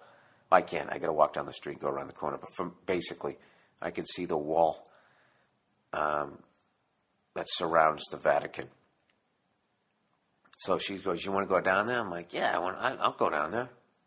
It's the fucking Pope. That's the Elvis of priests. I got to go down and go see this guy. And I don't know. Then I was laying in bed the next morning. I was like, I don't want to, but fucking go down there for what? After all the shit that they've done? Like, that's the place right there, behind those walls, where they were like, all right, there's people fucking boys. How are we going to handle this? And they did what they did. Like, why am I going to go down there? I was like, you know what? Fuck it. But I do want to see that painting where there's a person reaching out, touching the other person, like the ET thing. And they're sort of, you know. You ever walk down the street with a male friend of yours and your hands accidentally kind of graze one another? You know that awful, creepy feeling? Well, somebody painted that on a ceiling. So, and you know what's funny right now? The amount of people that actually know the name of that and the artist. And for some reason, they feel that that means that they're smarter than me. You know? I don't think it does who wrote that? Was that uh, Michelangelo? Michelangelo? Was it the Count of Monte Cristo? Cristo, maybe? Actually, read that book too. Um, we've gone into a couple of churches, old churches here, and I just, I just don't like it. I don't like the whole. I don't like the fucking mood they put you in. Like, why do they have to make you so scared of dying in the afterlife? You come walking in, they got the candles. It's all quiet. Why is it so fucking quiet? Is God always taking a goddamn nap? Is he ever in a good mood? I feel like he's some overbearing father and it's dad's home. Everybody, quiet, dad's home. I, I, I absolutely fucking hate churches.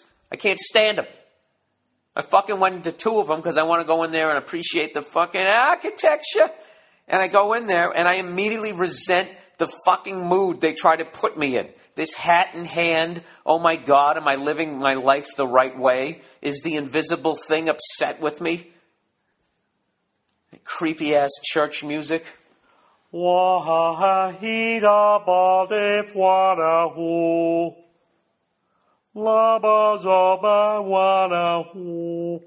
They're just sitting there, and people coming in and, and getting on their fucking knees.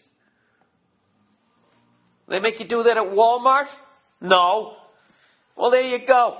If you can't do the math on that, I can't help you. Um, but whatever. Nia's mom goes to church. She's a good person, so we're going to go over there today. And tomorrow we're going to go to the Coliseum. And those are the two touristy things that I'm doing. Because other than that, all that touristy shit, you can take it, turn it up sideways, and shove it straight up your fucking candy ass. Because I'm not doing it. I'm done with all of that shit. Stonehenge, go fuck yourself. I'd, I'd look at that. You know what I like about Stonehenge? You can like drive by it and see it. I'm not getting on a fucking plane for 15 goddamn hours next to some smelly French guy. You know? Every time he shifts in his seat, I smell his fucking. I don't know what, the stress of his life. I, I'm not doing that for 15 fucking hours and then to go stand in line. I'm not doing it. Hey, Bill, nobody's saying you have to do it. Good. Well, I'm just making sure you know I'm not. This is what you do when you when you when you fucking. Here's some advice, and I know you didn't ask for it. This is unsolicited advice, and God knows I love giving it out. Um, when you go on vacation with your fucking lady, um, you just gotta you gotta remember you don't really have anywhere to go.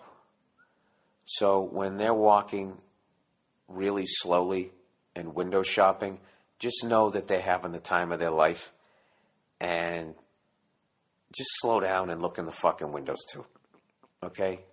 Just plunge your hands into your pockets and, you know, get your eyebrows up as high as you can get them and and whatever she says, just be like, oh yeah, yeah, mm, yeah, I can see that. That is amazing. she was in the best fucking mood. I finally decided, hey, why don't I stop being an asshole? You know, and stop walking 90 miles an hour to go look at where fucking Caesar dipped his balls in a river and just fucking slow down and let her go to all these shops. I finally fig- I've realized that all these clothing stores over here for women is like, I don't know. I don't know what. Like me going to the Pro Football Hall of Fame. It's probably a bad example. I don't know what it is, but they absolutely love it. And if you let them do it, and you just go and you sit in that chair next to another sad fucking man and just sit there and let them try on shit and look at stuff, they're having the time of their fucking. It's one of the smartest things I've ever done in my relationship. For like the, the first day, all we did was just, we went down this street. Had all, all these great stores all these hear my stomach growling here. All these fucking uh, like you know I don't know women. They go on the internet and these they they make these clothes and there's only so many of them, and then they run out. And then somehow Target gets some, and then they go down there and they fucking elbow each other and body slam each other, and it's just it's a fucking nightmare. Like, why don't they make enough clothes? Um, they just don't make enough. They just deliberately make them hard to get. And they get these women all out of their fucking minds. The next thing you know, you got to go drive to a Target on the other side of the 405 to get something. I don't know what. So when they come over here, they got all these fucking clothes that none of the bitches back in the States can get. So you just let them go in there and try this shit on. You get them a couple, two, three things, and you know what? You're good. You're good. Even if you meet, you're good. You know? so that's my advice.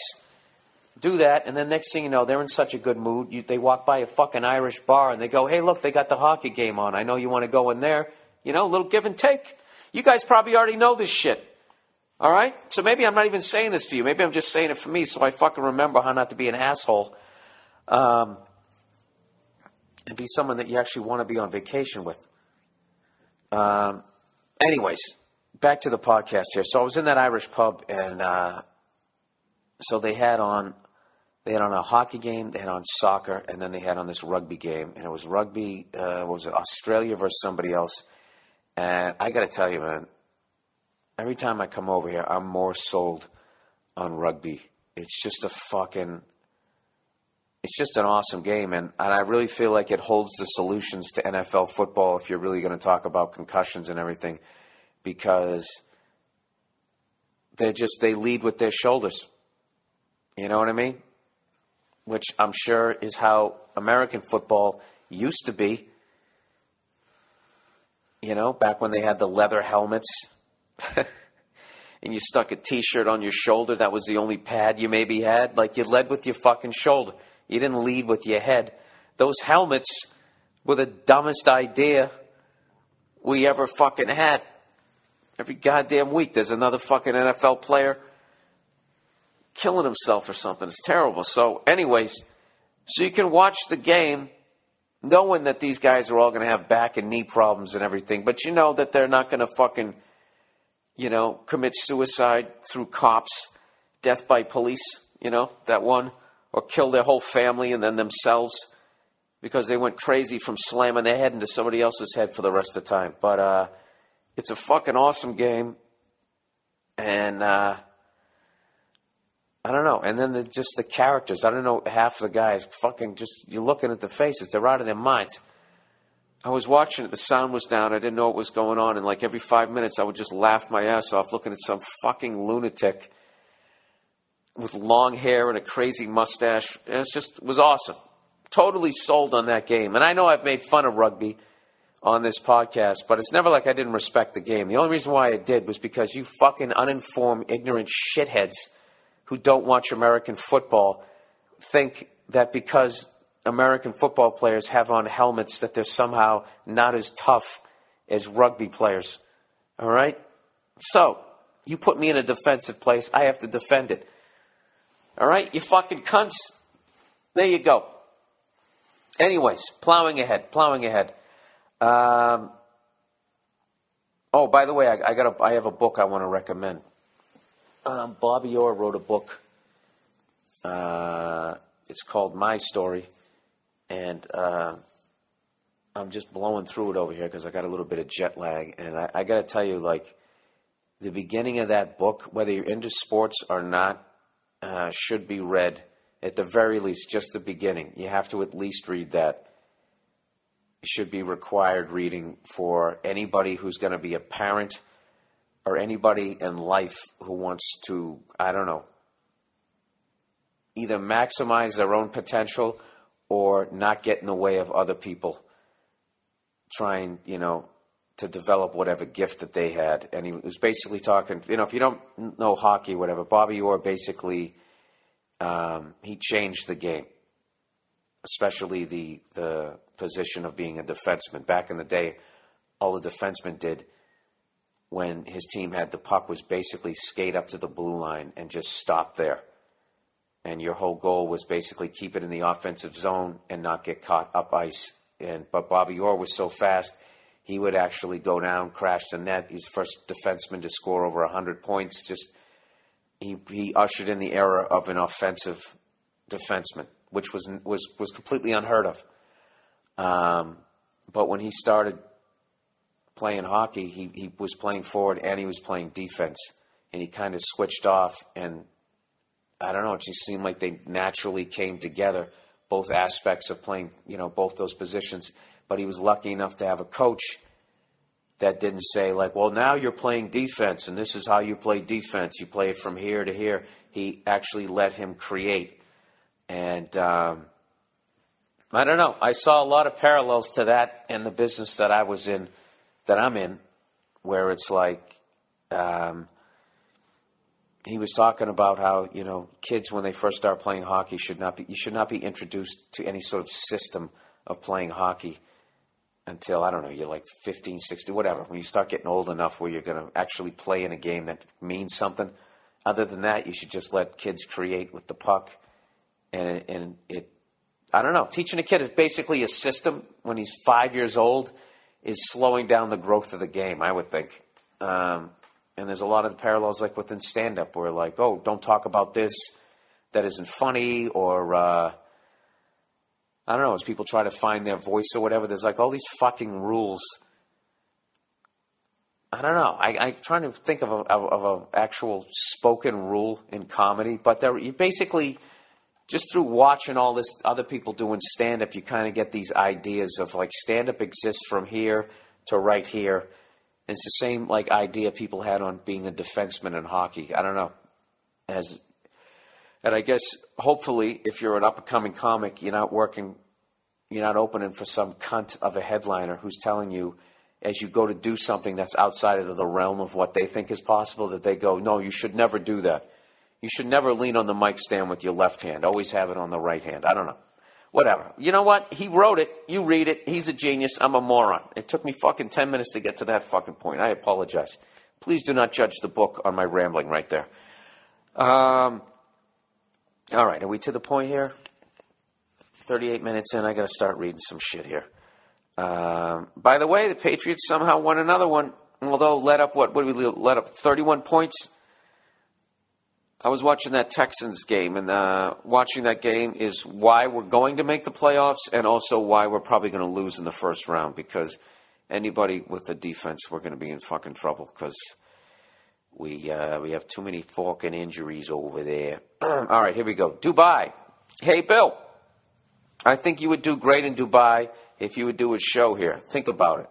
Um, I have thought about it, and I've thought about some of the things that I talk about, and I've thought about how I don't know what the rules are in your country, and I've thought about getting beheaded while I was on stage. And I know most of that's probably ignorant because I've had friends who go over there, but when I picture doing stand up in the Middle East, I uh, picture a bunch of women in burqas, me walking up there going, Hey, ladies, why don't you show me what's under the robe there?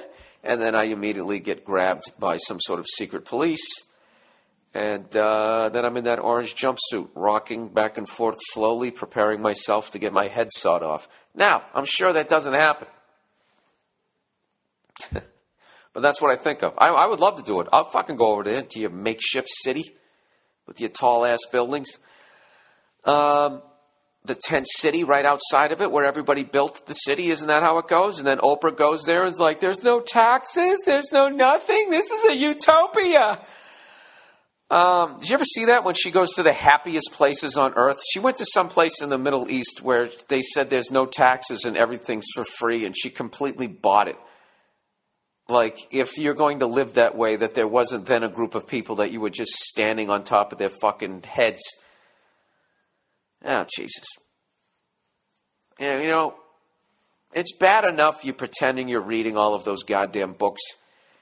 And every every once in a while, when the fucking wolf's at the door, you give away a bunch of fucking minivans to keep everybody at bay. It's just, you know, unfucking believable. Um, Panama. Hey there, Red. Big fan of the podcast. Been listening to it for the best part of 2013. You mean for the better part of 2013. And it's really an inspiration and a relief that there is angry people who react to shit like I do. You should come, you should come down to Panama. Oh, Jesus Christ. Well, what month can I go down there where I wouldn't just fucking asphyxiate from the heat? You're telling a redhead I should come down to the goddamn equator? And do what? Catch malaria? Um, a big part of the population speaks English. We were a U.S. colony for 100 years. I know. I remember that. And then Jimmy Carter, didn't he give you your freedom? Also, the expat uh, patriot community is huge. A lot of pasty old balls roaming our beaches. Oh, okay. The point is, you would have an audience down here. You would get, you would get kidnapped down here. It's too hot. Oh, you wouldn't. You should say. I think you were trying to say you wouldn't get kidnapped down here. It's too hot down here for that. And thugs don't have the energy. Thanks for the podcast and go fuck yourself. Um, well, what is there to do down in Panama? The only thing I know about Panama is the canal and how you guys dug it and died, and then we took the credit, and then we owned the Panama Canal. That's what it was. and I think Jimmy Carter finally turned it back over to you guys, and um, and then Manuel Noriega. And the only reason why I remember his name is because of that Sebastian Bach story that I told you guys. But if you're new to the podcast, I'll tell it really quickly. When we were having uh, issues with Manuel Noriega, which, if I read up, I'm sure we put him in power and everything was cool, and then he wanted to run more of his country, and then we said he was a terrorist. That's usually how it goes. All right? That's the dysfunctional relationship that we have with just about every country that isn't a first world country. We're, we're like that guy who keeps picking the psycho chick. Manuel Noriega, Saddam Hussein. We just keep picking the wrong person to stick into power that we can then use as a puppet. I think on our first date with our next dictator, we really need to ask what is his relationship with his parents? Are his parents divorced? Are they still together? You know, before we start making the same fucking mistakes again. Um, anyways, plowing ahead. The only reason why I remember Manuel Noriega's fucking name is because I went to this Aerosmith show, uh, New Year's Eve show at the Boston Garden in uh, December 31st, 1989. I was a convicted drunk driver. I wasn't convicted at that point, was I? Was I awaiting trial or my arraignment? I mean, I just admitted guilty. I mean, I blew a fucking 1 9. There really was no case there. Um, anyways, so I go to the thing and I'm stone sober and Skid Row's opening up. And for some reason, Sebastian Bach decided to talk about world politics to a bunch of hair metal moron people like me. And, uh, and this is how he got into it. He was wearing leather pants, of course, was required. And he said, Hey, man, what's up with this Manuel? And he grabbed his dick and he goes, Suck my fucking burrito, man. And there was a pause and everybody cheered. And, he, and he, then he just said something, I think we should just nuke this guy back to the fucking Stone Age, man. And everybody just goes, Wow. Everybody cheering. For some reason, we thought he just summed up our fucking po- foreign policy perfectly. Uh, but he's Canadian. So it was nice to hear him sound as fucking ignorant as an American. You know, hey, is uh, has my stomach been growling? I just realized I'm sort of hearing that in the background, my stomach growling. I got up early here. I got to do the podcast. What do you want from me? Go fuck yourselves. Um, and by the way, I'm kind of shitting on America here. I'm not acting as if any other country would handle their position of power any better than we have. So fuck you and get off your high horse. All right? Smelly roommate. Billy the Schmeckle Face Shamil. Uh, oh, by the way, uh, somebody uh, help me with my Yiddish here. Schmuck is a grown man's penis. A schmeckel is what a, what a little kid has. All right? So when they're breaking each other's balls, I guess they say, You went on a date last night? Did she touch your little schmeckel there? Um, except they do it with more of a fucking Jackie Mason accent. First off, love the stand up and podcasts. Looking forward to catching uh, you the next time you stop near Albany, New York. I'm a 25 year old guy living with a 26 year old male roommate. Things are swell for the most part. Swell. What fucking year was this written? Uh, but he has some interesting quirks. Most of these are no big deal. I lived with tons of roommates and I know the deal. Pick and choose your battles. However, his stinky ass towel is starting to become an issue and I'm not sure how to confront him about it. He owns one towel and he only washes it every four to five weeks or so. Jesus Christ. Uh, he showers every day, don't get me wrong, uh, but you do the math. The thing is stiff as cardboard and smells like death. Why would you do that? That's the fuck. There's nothing worse than a dirty towel after you come out of a fucking shower, you know? You're smelling like fucking fructose, whatever the hell bath body wash thing you're making. They're, they're making, you know, you put it on you. Right? They're Frenchy. You put it on you, especially in your fucking armpits. Maybe you glue the bottle, saw it in half, and stick it under both armpits, you cunt. Um, and then you go out there and you take that dirty ass towel and you smell like shit again. Oh, that guy, that guy's an animal. Anyways, he goes, it's to the point where you can smell the damn thing outside the bathroom. I don't know if he does doesn't have a good sense of smell or if he's just used to it. How the fuck am I supposed to confront him about his ab- abnormal towel practices without hurting his feelings and making things weird? Thanks and have fun in Europe. All right. Wow. Without hurting his feelings? Dude, fuck his feelings. This is what you do. Go to Bed Bath and Beyond. All right. And just go buy him three cheap towels. And then call him into the bathroom.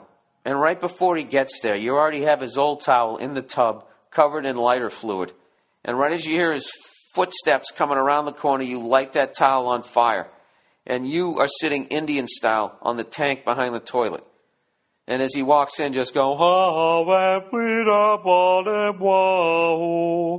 and just have him on, just get him in that, oh my God, I'm in church, I'm not worthy of being here. As you burn his fucking towel and never say anything. Just be holding all three new towels. And as he talks to you, what are you doing? The smoke alarm's going off. Just never break character.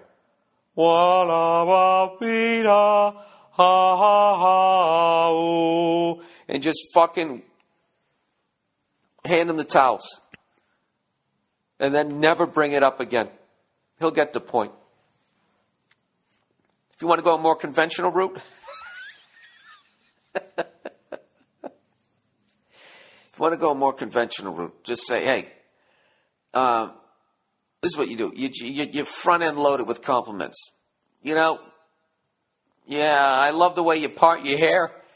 Even when you eat crunchy cereal, it's not that loud. And, uh, you know, you like watching sports like me. Having said that, or you might want to go with, however, either way, your index fingers should be up in the air, pointing towards the ceiling, not at him. Don't be confrontational, but do draw a line. However, finger up in the air. Your fucking bath towel. Okay? Just say what you told me. It smells like death. I can smell it on the other side of the door. Okay? It smells like the armpits of a French guy upstairs on an airplane. It fucking reeks. You gotta, I, I, if I, you know what, I would buy him new towels. I would buy new towels and I, w- I would do it. I would burn his other towel. Literally. I would burn it. Burn it in the fucking driveway, in the parking lot. Light that fucking thing on fire. Have a garden hose right there. Make it safe. maybe some baking soda, depending on what sort of lighter fluid you use. All right? I would burn that fucking thing. And just, that, I mean, the, the easiest way to do it is when he's not there, you just burn it. If you don't, if you sound like you don't like confrontation, um, I, you got to go quality of life here. I would go quality of life. Okay? This guy, I mean, you want, you want the problem gone. So I would burn his fucking towel. And I would just have three other ones sitting there ready for him to go and just say, listen, dude, every other week, you got to do this, man. Okay? Because not only does your towel smell like shit, then you wipe it on yourself, you're going to smell like shit. And that's greatly going to affect the level of pussy that not only you're going to get, but I'm going to get. Because if we come, if I bring a woman home and she comes in here and she smells that fucking towel and she's thinking it's me, or even if she doesn't, she doesn't want that thing on her fucking upper lip. All right? You smell like ass despite the fact that you're showering every day. It's not you, it's your towel. It needs to be just, I, just fucking burn the thing. All right? In a safe way. Okay? If you accidentally burn down your apartment, that's on you. If he takes you to court, is he going to take you to court over that? I don't think he is. I don't think he is. You're doing him a fucking favor. Go to fucking Target at one of those goddamn places and just go buy. All right, I'm going to say the same thing over and over again. That's. Uh, I always fucking hated that shit about having roommates. That whole guy thing where you, you fucking live like a goddamn animal. I've never understood that. Letting dishes pile up and all that shit. I never did that. I was I I was clean. My desk was always a fucking mess. Come tax time, I had receipts all over the fucking place. But when it came to food and uh, hygiene, plates, trash being thrown out, that stuff was all taken care of. All right? My clothes might be all over the place. All right? But they were clean. all right. Ruin the mood. Dear Billy Salmon Skin.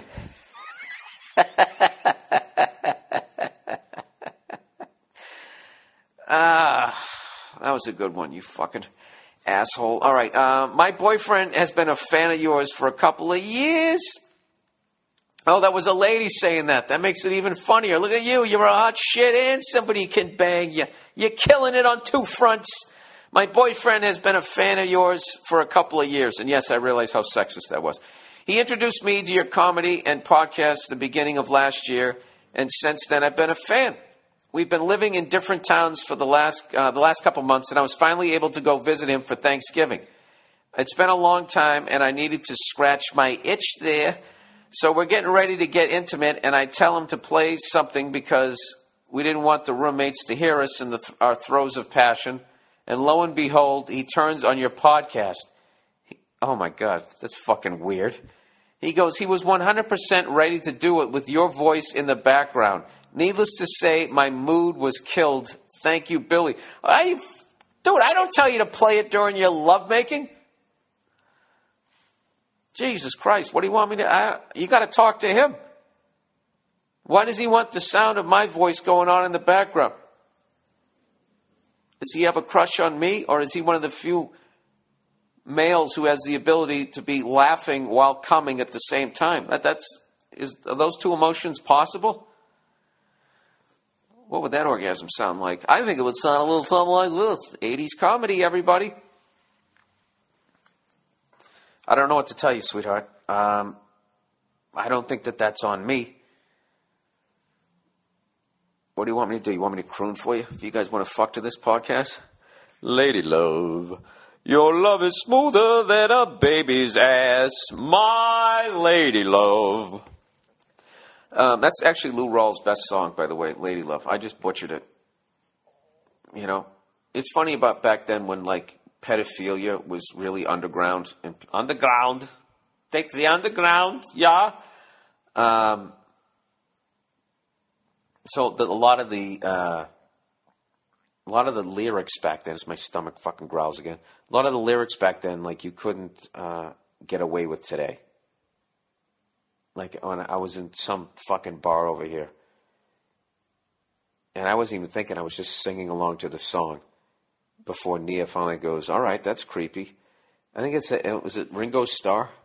You're 16, you're beautiful, and you're mine. I'm not even thinking, right? I'm just listening to the melody. Ba ba da boo, da da da dee, ba da ba da da doo. You're 16, you're beautiful, and you're mine. And she just goes, "All right, that's creepy." And I'm like, "Yeah, that is kind of creepy." Singing about an underage girl, underage lady. People sit there nowadays and they sing that fucking Sweet Caroline. I've talked about that a zillion fucking times. He wrote that song about Caroline Kennedy when she was like 12 hands touching hands, reaching out, touching you, touching me. Fucking creepy. And if you listen to that Lou Rawls song, Lady Love, something you'll you'll your love is softer than a baby's touch. I know what he means. But just, you know, who's kidding who? To Catch a Predator ruined a lot of pop songs. Um, anyways, let's plow ahead here. Stamps.com, everybody. With the holiday almost here, you don't have time to go to the post office. You're a busy motherfucker, baby. Traffic, parking, it will be packed with everyone mailing holiday gifts and packages. So do what I do. Use Stamps.com instead. With Stamps.com, you can avoid the hassle of going to the post office during the holiday season. Everything you do at the post office, you can do right at your desk. There's no point in going there anymore. Buy and print official U.S. postage using your own computer and printer. Print postage for any letter or package the instant you, the instant you need it. Then the mailman picks it up. So easy and convenient. I use stamps.com to send out all my t-shirts, my magnets. All right, never my magnets. My t-shirts. Uh, by the way, podcast t-shirts are available. I'm selling my stuff within selling this. My DVDs, my posters, all of that. And I'm a moron. So if I can figure it out, you can too. Right now, get this special offer when you use my last name, Burr, B U R R, for a no risk trial plus a $110 bonus offer that includes a digital scale and up to $55 free postage. Don't wait. Go to stamps.com before you do anything else. Click on the, ba- the microphone at the top of the homepage and type in Burr. That's stamps.com. Enter Burr, B U R R. Oh man, I thought I was done. There's one more. Jesus Christ. eVoice. The holidays are coming. And as a business owner, you know what that means crickets. Face it, the next couple of months are the calm before the storm. Now's the time to do something that will dramatically help you in your 2014. What is it? It's eVoice. eVoice is a simple technology that helps you to make more money. With eVoice, eVoice's toll free or local numbers, call routing tools, and a professional dial by name directory, your business will look like a million bucks. And with eVoice, you can take a call, uh, excuse me, and with eVoice, if you can't take a call, they will transcribe the voicemail and email it to you. You'll never be caught off guard again. eVoice has been saving companies thousands of dollars every month, making them more efficient and more productive. There's no quicker or easy way to transfer your, transform your business for 2014. And with eVoice, you can try it before you buy it. Right now, you can get a free 30-day trial to eVoice when you go to evoice.com slash Bill Burr or go to billburr.com and click on the eVoice banner. That's evoice.com slash Bill Burr or billburr.com and click on the eVoice banner. Alrighty, now's the time to take charge of your business and prepare for your pro- productive 2014. Do it now, please. All right. New banker scam. Oh, by the way, the podcast t-shirts have been flying off the shelf, so I want to thank you guys for uh, helping me clear out my garage. I always get nervous whenever I have anything new to sell that nobody's going to buy it, and then what am I going to do with it, huh? Send it back to Honduras? New banker scam. Hey there, Billy boy. Suppose, supposedly the housing market is on the rise again, but the reasons for it aren't being told. Big banks are buying up tons of homes across the country in cash with the intent to rent them out. Not so bad until you realize that they're going to take those rental payments, group them together as a security, and sell them to investors just like they did with the mortgage securities that tanked the economy. So they basically made millions of people homeless so they could buy back these houses cheaper and then rent them back to us at prices that will probably rise over time because they own the houses outright. Uh, when will it end? Here's a link to the article. Well, I hope it, it explains. I don't understand what a security is. I don't even know what the fuck that is. Um, all I know is that every dime that I have goes extra goes to my, the principal on my house. Uh, and that's the way you should do it. If you're a youngster and you haven't bought a house yet, don't buy something where you can just make the payment. Buy something where you can knock down the principal because banks, they do own everything. And even when I pay off my house, um, stupid stomach, even when I pay off my house, uh, even then, it's just a matter of time before they own it again. They're just waiting for me to die. And then they're going to get it back again. It's it's awful. They own everything. They fucking own everything. He goes, anyways, just want to let you know uh, you've helped me through a lot in my life, and I can't thank you enough. Thanks for doing what you do, and go fuck yourself. No worries. Um, all right, well, if you guys want to read more about this banking thing, it's www.motherjones.com slash politics slash 2013. It's the backslash, by the way. Uh, backslash 11 backslash Wall Street dash buying dash foreclose dash homes. Or we could just put the link up for you. Um, aging. All right. I got I got to wrap this up, people. I'm supposed to go over to the fucking touristy thing here. Uh, aging. Dear Bill, Bill Salabim. All right, I'm 43 years old, and people tell me that I look like I'm in my early 30s. I don't really care much or think about it, but I am writing to you about it, so obviously I do. I added that part. He said, but every now and then, my friends tell me I should be taking advantage of it. I don't really know what that means. I'm single and I date here and there. Should I be looking for young tail? Jesus Christ, do they have to spell it out for you? Absolutely. Go get yourself a Letterman sweater. Maybe you look like you're 22. Huh? The fuck is wrong with you? You know what? You were raised right. Or were you? You're 43 and single. That means you're a psycho like me. Um, is that what the kids call it? Young tail? Should I show up to an arcade fire concert in skinny jeans and live tweet the concert? How do I take advantage of looking and feeling young? Dude, you don't want to do that. Look, you're 43. If you want to bang a 30 year old, by all means, go at, go at. You know what? Fuck whatever you want to fuck. Who am I to tell you what you should bang? I always just had a number that I couldn't go below. And as I got older, that number went higher. And that's just, just basically what it was. And I really think you're a fucking creep if you're 38 and you can fuck a 22 year old. You're a fucking creep. All right? If you're 38, I would I wouldn't go younger than 26. 26 is starting to get weird. What are you going to talk about? So, what are you you got you to go to graduate school? You know, as you're getting your fucking prostate checked. um, how do you take advantage of looking and feeling? I don't know. Just be glad you got great genes. Go out there and try to find love. All right, sir? Don't listen to your dumbass friends. You should be out there fucking an 18 year old. That's what I do. I'm a miserable married guy. All right, here's the wrap up, everybody. That's the podcast for this week. Um, I'm very excited. The European tour is finally here. I want to thank everybody in Rome, Italy for uh, living your lives the way you do and your wonderful food and all that. I'm definitely coming back. I fucking love this place, and uh, I'm actually looking forward to going to France one day. Even though that guy smelled and everybody says they treat you rudely, I still want to go. Um, but uh, yeah, thank you to everybody who bought tickets so I could actually afford to fucking come here and eat some pizza and get some heartburn, you know, and walk around and go into creepy churches and all that. I'm not even joking, man. I really appreciate it. So uh, my tour starts. When does it start? It starts on Wednesday. I'm in Glasgow. And after Glasgow, can you hear me opening my phone, trying to check the dates here? It goes.